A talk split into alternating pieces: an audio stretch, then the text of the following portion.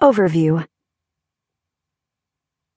Kate Andersen Brower's First Women The Grace and Power of America's Modern First Ladies examines how women from Jackie Kennedy to Michelle Obama have negotiated the personal and political challenges of being married to the President of the United States. The women who have served as First Lady in the modern era have been very different. Jackie Kennedy was a style icon.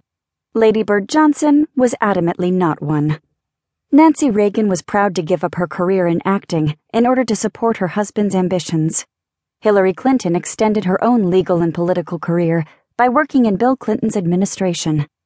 Rosalynn Carter liked attending cabinet meetings and being in the thick of politics. Michelle Obama has mostly disliked her time in the White House and has been waiting eagerly to return to civilian life. For all their differences, the First Ladies share common experiences. They all know what it is like to live under intense scrutiny and pressure while trying to care for a family. They all know the stress of worrying about their husband's safety, and they have all sacrificed for their husband's career. In some cases, the shared experiences between First Ladies have resulted in unlikely friendships, as between Laura Bush and Michelle Obama. Other First Ladies, including Barbara Bush and Nancy Reagan, had strained relationships but all First Ladies have common experiences, concerns, and struggles.